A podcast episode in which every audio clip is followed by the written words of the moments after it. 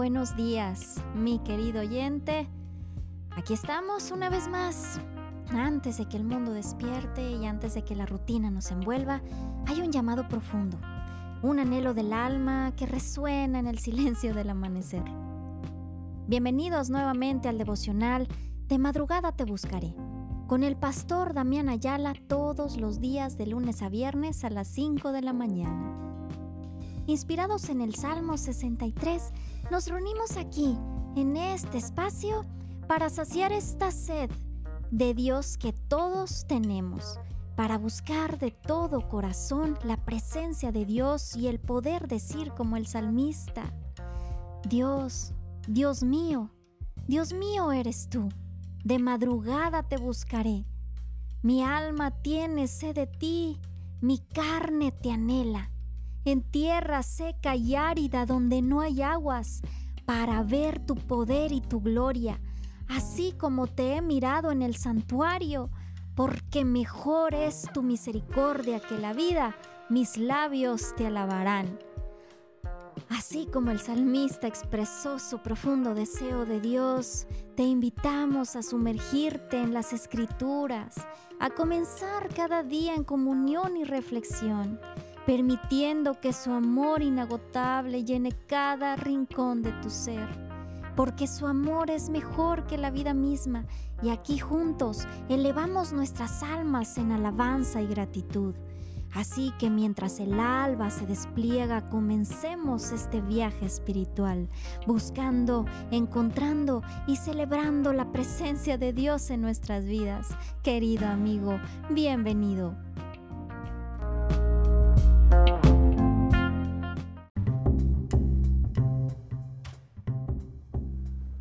Ahora sí, está todo preparado. Perdóneme. Aleluya. Perdóneme, como que me quiere dar tosecita. Santo Dios, gloria a Dios. Aquí estamos, mis amados hermanos. Dios me los bendiga grandemente en esta hermosa mañana. Aleluya. Ya extrañaba. Ya extrañaba el estar conectado. Ayer nos fue imposible. Ya vi que fue.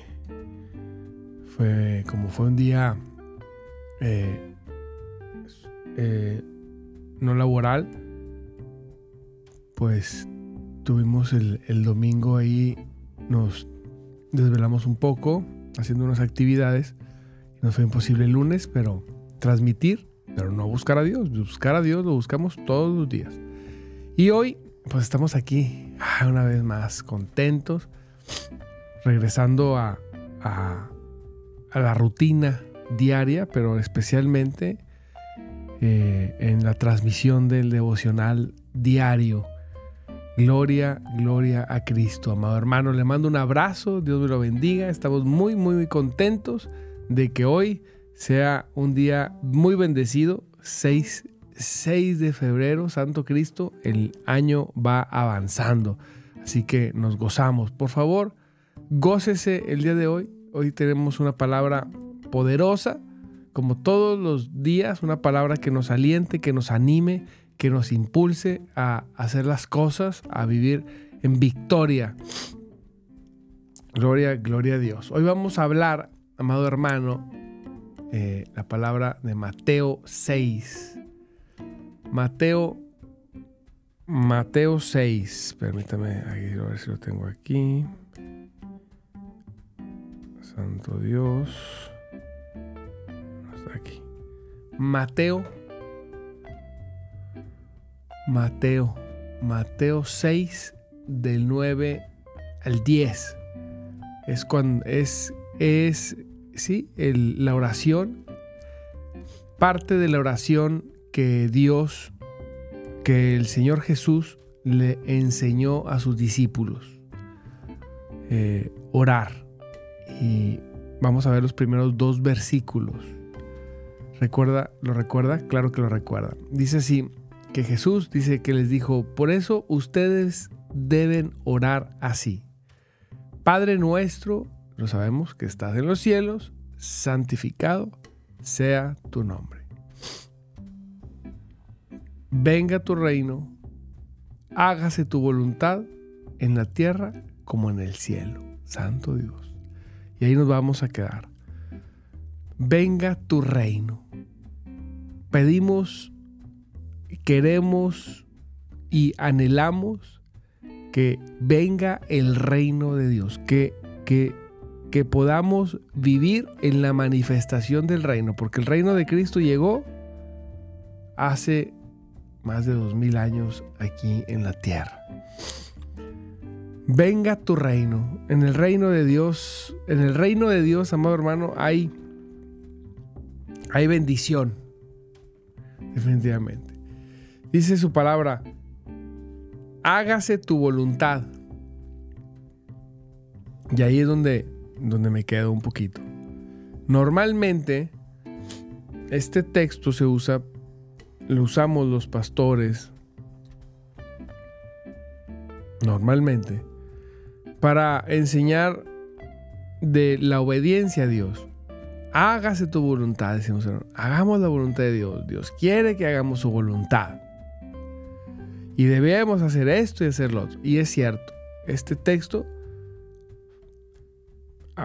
eh, podemos enseñar sobre hacer nosotros la voluntad de Dios. Decimos, hágase tu voluntad y podemos enseñarle a usted. Hermano, Dios quiere que haga, hagamos su voluntad. Pero también lo quiero hoy, lo quiero dirigir hacia otro rumbo que también es válido y también, también eh, va dentro de la voluntad de Dios. Cuando dice la palabra, hágase tu voluntad. Recordamos que la voluntad de Dios, nunca, nunca se nos olvide, la voluntad de Dios, dice su palabra, que es buena, es agradable y es perfecta. ¿Cómo es la voluntad de Dios? Es buena, es agradable y es perfecta. Y cuando hablamos de buena, es lo que se refiere bueno. O sea, no es que, no es que para Juan haberse enfermado era bueno. No, no. La enfermedad nunca es buena. Nunca. O perdió el trabajo y para él era, era lo bueno, era lo mejor, porque después Dios le iba a dar. No, no. Perder el trabajo nunca no, no es bueno. O sea, cuando dice la palabra de Dios, tu voluntad es buena, inmediatamente dice es agradable. Lo bueno es agradable. ¿Verdad? No dice buena, eh, eh, a veces agradable, no, dice buena, agradable y perfecta. Es la voluntad de Dios, primero. Por eso estamos, por eso estamos invocando y pidiendo, diciendo, Señor, hágase tu voluntad. Como en el cielo, también en la tierra. ¿Cómo queremos que se haga la voluntad en nuestras vidas de Dios? Bueno, primero identificando esto. Pablo decía, oraba, él dice, yo oro para que ustedes puedan conocer la voluntad de Dios y tengamos revelación y conocimiento espiritual. Entonces, es importante que conozcamos la voluntad de Dios. Sí, en dirección de obedecerlo, aquí dice la palabra, pero también en toda la, en todo, en todo lo que es su voluntad. ¿Verdad? a veces, como, como, como hermanos, nos enfocamos solamente en el primer concepto. Obedezcamos a Dios. No, tenemos que conocer, tenemos que obedecer a Dios, pero tenemos que conocer su voluntad. ¿Cómo es? Y yo, ¿cómo es la voluntad de Dios en el cielo? La voluntad de Dios, ¿cómo es? Que en el cielo haya qué? Yo decía en la iglesia, la voluntad de Dios en el cielo ni en la tierra es voluntad de Dios el dolor, la miseria, la enfermedad, la pobreza, la tristeza, la depresión, la ansiedad. Eso no es voluntad de Dios. Tenemos que entender. Porque a veces nosotros decimos, no, es que, bueno, es que yo estoy pasando una situación muy complicada, pero es voluntad de Dios, porque Dios lo permite. No, no, no. A ver, la mayor parte de las veces nosotros nos introducimos en ese lugar, ¿verdad? Nos metemos en esas situaciones y estamos pagando consecuencias. Quizá a veces un problema de salud viene relacionado a una mala alimentación. Sí, claro. Viene relacionado a un mal control de las emociones. La persona es una persona rencorosa, siempre está eh, en, pensamientos de, odio, de venganza, no sé. O le pasó alguna situación, vivió por largo tiempo en, en, en un pensamiento, una sensación de tristeza, una emoción. Entonces, muchas de las, de las situaciones no es de que Dios lo permita, es que nosotros nos metemos en, las, en, en, en eso, ¿verdad? En esas situaciones. Pero la voluntad de Dios, que es buena, es agradable y es perfecta, no es estar enfermo, cautivo, en miseria, en dolor. En, ahora que está muy. Mm, se, se, da mucho que las personas viven mucho la ansiedad y la depresión. No, esa no es voluntad de Dios. Así que, ¿cuál es la voluntad de Dios? Bueno, tenemos que ver nosotros para, para, encontrar la voluntad de Dios en nuestras vidas. hay muchas formas. Obviamente, primeramente la palabra. ¿Quién manifestó la voluntad del Padre en la tierra? ¿Quién la manifestó? Jesús. Dice Jesús. Jesucristo dijo en Juan 5, 19, dijo, entonces Jesús les dijo, les digo la verdad, el Hijo no puede hacer nada por su propia cuenta. Nada. Solo hace lo que ve que el Padre hace. Todo lo que hace el Padre, también lo hace el Hijo. Dice la palabra, el Hijo no puede hacer nada por su propia cuenta. Jesús no hacía nada, él no puede. Dice, yo no puedo hacer nada por mi propia cuenta. Yo, yo hago lo que veo al Padre hacer. Por eso, en Jesucristo podemos ver la voluntad de Dios manifestada en la tierra. ¿Cuál era la voluntad de Dios? Del Padre manifestada en la tierra, ¿verdad? Dice su palabra, dice la palabra de Dios, amado hermano, que eh, sabemos ese texto en Colosenses que dice que Cristo es la imagen visible del Dios invisible. Gloria a Dios. Jesucristo venía a, la, a hacer a la viva representación de Dios. Incluso los fariseos dice que lo querían matar porque se hacía igual a Dios. igual a. Se hacía igual. Era igual a Dios. Es Dios. Pero él, él se hacía y hacía todas las cosas. Al punto que Jesús le dice a los discípulos, el Padre y yo somos uno.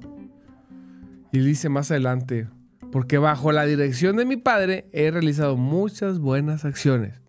Jesucristo no está diciendo que Él y el Padre son el mismo. No, están diciendo, Él está diciendo, porque a veces confundimos eso. Jesús dice aquí que el Padre y yo somos uno. Sí, no está diciendo que Él y el Padre son el mismo. Está diciendo son uno. ¿En qué sentido? En el Juan, en el sentido de Juan 17, 21 cuando Jesús les dice, te pido que todos sean uno, así como yo, así como tú y yo somos uno, le ora al Padre. ¿Cómo? Jesús no está diciendo que los discípulos sean Jesús ni el Padre, sino que sean uno con Él. ¿En qué? ¿En, ¿Uno en qué sentido, pastor? En, el sentido de su propósito, de su voluntad, de sus deseos, de, eh, de estar en acuerdo en hacer las mismas cosas, ¿verdad? Entonces cuando vemos a Jesús, vemos a Jesús, es la manifestación de la voluntad del Padre, y Jesús pide que nosotros seamos uno con Él y con el Padre, en esa misma manifestación, que nosotros, que, que nosotros como sus hijos, también podamos disfrutar y experimentar el ser, el ser uno con Él en su propósito y voluntad para nosotros. Lo primero que van a decirle, sí, de, en, obediencia, sí, pero hoy no estamos hablando de obediencia, es, eso es básico, tenemos que ser uno con el Dios, porque Jesús hacía todo lo que hacía el Padre, nosotros tenemos que hacer todo lo que hacía Jesús.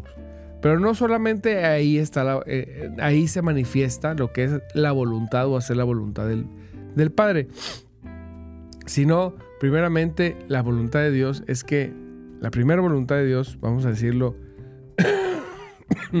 es que seamos salvos. La voluntad de Dios es que la gente se salve.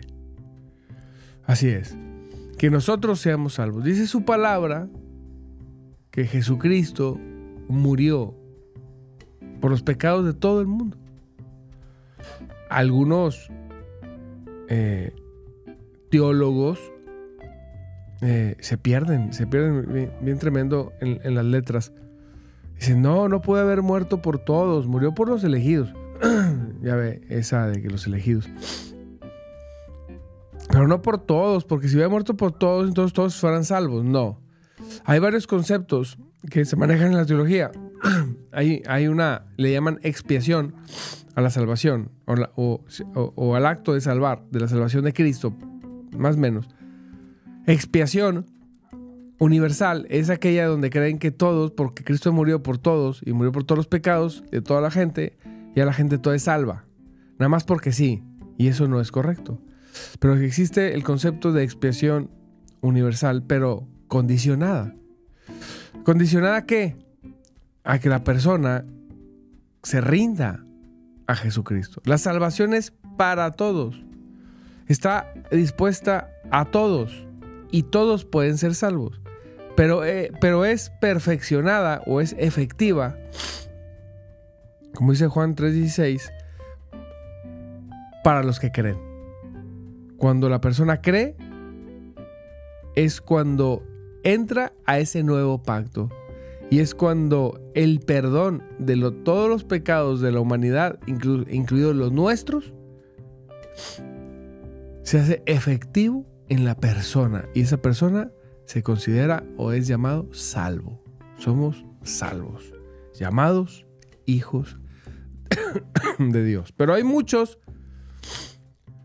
que no la reconocen. Por eso dice la palabra, y a todos los que creen. Y ahí, bueno, esos teólogos dan maromas, unas maromas hermosas que se avientan. La salvación es para todos. Dice la palabra que Él no está dando tiempo para, porque Él quiere que todos seamos salvos. Sí, a veces pueden venir dudas a tu vida de tu salvación. Es que a lo mejor, a lo mejor, porque hay enseñanzas a lo mejor perdí la salvación. A lo mejor el enemigo te mete ideas así como que, ay no, es que, ¿y si soy salvo? Y tú, tú debes de saber, tú debes saber que Dios te perdona. Dios te perdonó y Dios te perdona. Si tú eres salvo, si ya eres salvo, Dios va a poner siempre, siempre va a poner en tu corazón un deseo de estar con Él y va a poner en tu corazón un deseo que si te equivocas, siempre siempre vengas a Él reconociendo que te equivocaste. El religioso, el religioso le encanta acusar. El religioso, mire, normalmente el religioso predica o habla a la gente eh, condenación.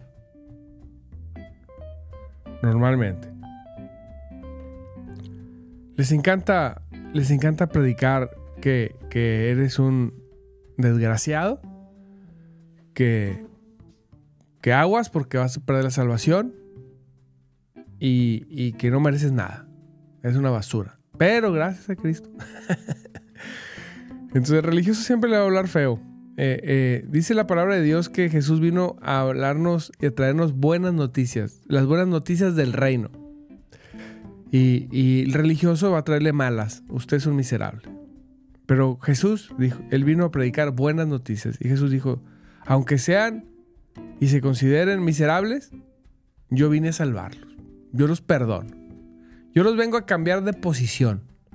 De la posición de pecadores, de enemigos del Padre y de Dios y de todas las cosas buenas de Él, a hacerlos hijos, mis hijos. ¿Sí? Y, y si reprendió a alguien Jesús, reprendió a los religiosos. Gracias a Dios reprendió a los religiosos, a los que se creían puros, a los que se creían buenos. Mire, cuando usted se cree bueno, más que otros, cuando en sus pláticas usted empiece a hablar de que hay personas que son así, y hay personas que son así, usted está entrando al tapete ahí, al área de los religiosos. Usted está haciendo, está entrando a esa, a esa área de los religiosos, porque usted ya se, se está elevando sobre otros. Es que aquellos mugrosos este, nunca hacen caso, pero yo, yo soy la obediencia caminando sobre la tierra. Cuando usted dice y piensa así, entonces usted ya está entrando a la, ahí al, al, a la casilla de los fariseos. No, mire, Todos, nadie merecemos nada si no fuese por Cristo. Ahora, que hay que la santificación que Cristo hizo en nosotros, en algunos se manifiesta más que en otros o más rápido, sí es cierto, eso es verdad. Pero no para jactarnos. ¿Cuál es una de las situaciones? Cuando una persona crece espiritualmente, porque eh, de alguna manera la santidad, la santificación que Cristo hizo y la persona de alguna manera se rindió y respondió más rápido al Evangelio y a esa obra poderosa, cuando eso pasa la persona se hace misericordiosa, comprensiva, no señala. Dice que si alguno se cree espiritual, ¿verdad? Llevamos las cargas de los demás, les ayudamos, los amamos, los abrazamos, los ayudamos, los aconsejamos, porque estamos en un nivel mayor de, de, de santidad. ¿Por qué? Porque respondimos mejor al Evangelio. Nada más por eso, más rápido. Y entonces, eso es lo que sucede en el corazón de una persona que le agrada a Dios, que, que, está que se ha manifestado, porque esa es la voluntad de Dios. La voluntad de Dios es que seamos salvos. Entonces, la voluntad de Jesús vino, vino a, manifestarla, a salvarnos. La voluntad nuestra, como debe ser, debe corresponder con la, con la voluntad del Padre y del Hijo, es que las personas se salven. Debemos nosotros ser pro salvación. Mire, aún de aquellas personas que nos desagradan. Claro, hay personas que te desagradan fuera de la iglesia, claro, a todos nos puede pasar. Y una vez el Señor, hace años cuando yo empezaba en Cristo, había personas que me hacían la vida de cuadritos y yo, y yo me enojaba, ¿verdad? Y, Dios me hizo entender que aún esas personas que, que en las cuales yo tenía problemas, aún ellos, personas, Dios quería que se salvaran. Pero yo decía, ¿cómo, Señor? Sí, si me cae bien gordo. Santo Cristo. Pues sí, no importa cómo nos caigan a nosotros, incluso no importa si nos hacen la vida de cuadritos. Dios también quiere que ellos sean salvos. Y, Dios me enseñó que la, peor, la, mejor venganza es orar por ellos para que se salven. ¿Por qué? Porque a veces las personas son como son porque no tienen a Cristo. No, no es que sean enemigos nuestros o envidiosos o perseguidores porque sí, es porque no tienen a Cristo. Pero es voluntad de Dios que se salven. Entonces, por eso comprendemos cuando Jesús dice que oremos por nuestros enemigos, ¿verdad? Que vamos, tenemos que ser como Jesús, tenemos que desear la salvación de las personas. ¿De cuáles personas? De todas. Es por eso que nosotros hablamos de Cristo a todas las personas. ¿Por qué? Porque es voluntad de Dios. Así que cuando venga dudas, amado, cuando, cuando venga dudas en tu vida, porque el enemigo le encanta poner dudas de que si somos o no somos salvos, tú, tú recuerda esto. Si no, si no hubiera sido la voluntad de Dios que fuésemos salvos, Jesús no hubiera venido. Imagínense, el Hijo. Era, él no escatimó en su propio Hijo, dice la palabra, para que fuésemos salvos. No lo regateó, Él dio todo lo que tenía. Esa es su voluntad. Jesús vino a salvarnos, no vino Jesús, su intención era, bueno, los voy a salvar, pero si no son perfectos, los voy a refundir en el infierno. Van a perderme, tremendones, ¿eh? No, Jesús no es así. Jesús no es así. No es así. Jesús vino a salvarnos, ese es su propósito. Es como cuando una persona contrata, contratamos un vendedor y el vendedor estaba asustado porque creía que le iban a correr, porque vendía poquito. Y le digo, mira, no contratamos gente con el propósito de correrla, pues si no, no lo contratamos. Relájate, concéntrate en vender, busca nuevos clientes, lo puedes hacer. Y una vez que se le pasó ese miedo, se hizo productivo. Así nosotros. Temor a Dios, sí, eso es definitivo. Pero miedo a que Dios me rechace, todo el tiempo, no. Yo soy libre. Vivimos en libertad, en la libertad del Hijo. Él nos salvó, Él te salvó. ¿Te imaginas? Sí, no lo merecíamos. Éramos unos miserables. Sí, sí, sí, todo eso. Enemigos, contrarios. No merecíamos. Pero Él nos salvó. Perdónenos. Oye, y ya, y, ya eres perfecto desde que te. No, no soy perfecto. No. Teníamos muchas luchas de carácter, de, de comportamiento, quizás sí. Y estamos luchando y y buscamos responder correctamente, pero no he logrado ser como los fariseos, como esos hermanos reformados que predican que la doctrina y que tú y que debes caminar y hacer y no respirar y no veas y deberías. No he logrado. Pero todos los días le buscamos, todos los días buscamos su presencia, todos los días oramos, todos los días leemos su palabra, todos los días deseamos que nuestro corazón broten esos frutos que le agradan a Él. Todos los días. Y, y, nadie, y nadie vendrá a acusar a los hijos de Dios. A los elegidos, aquellos que eligió desde antes de la fundación del mundo, no porque, ya había, no porque nosotros habíamos, hayamos sido hechos, creados antes de, la fundación del mundo y luego éramos unos angelitos y venimos a la tierra, no. Porque Él nos pensó antes de la fundación del mundo. ¿Cómo nos escogió? Porque Él vio desde antes de la fundación del mundo qué, qué personas iban a responder al Evangelio correctamente en su presencia. Y, y una vez que Él vio eso, Él nos escogió. Así es.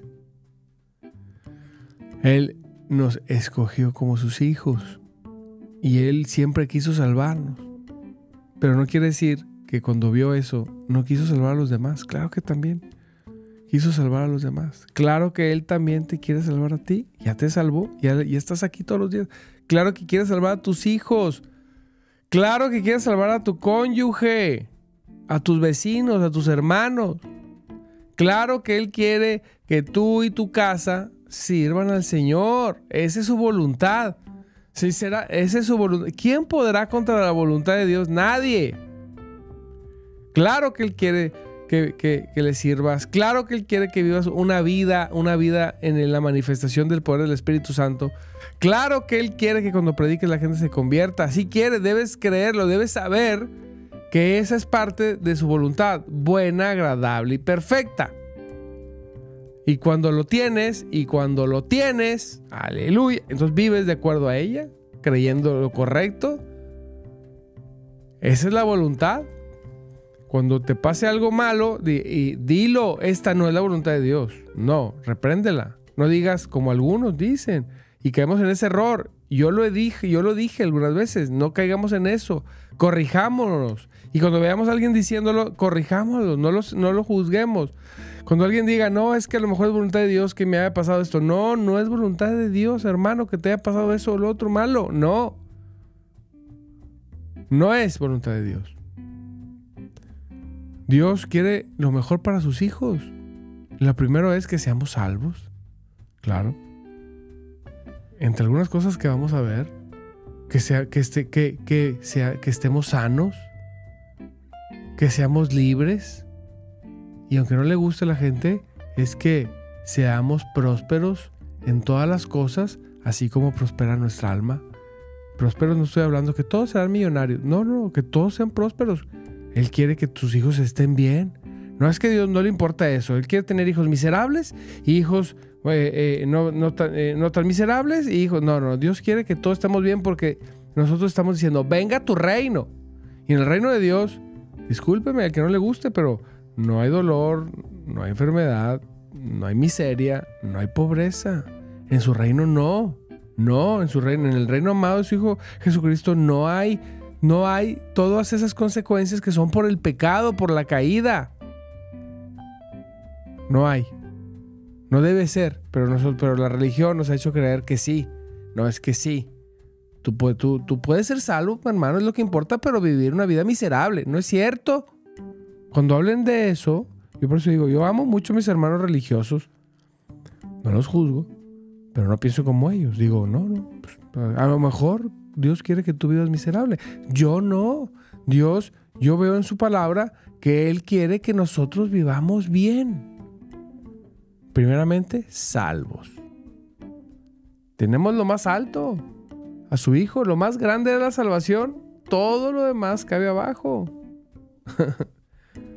Debemos enfocar nuestra fe hacia el rumbo correcto. Gloria a Dios, amado hermano. Pues ya se terminó, ya son las seis. En el nombre de Jesús, qué uno que se conectó, Dios lo bendiga. Mañana continuamos con esta palabra. Así que créalo, es de voluntad de Dios que usted esté, que sea salvo, que esté bendecido, sí, que esté contento. Es voluntad de Dios que usted esté libre de toda influencia demoníaca. Es voluntad de Dios, sí, que usted sea próspero.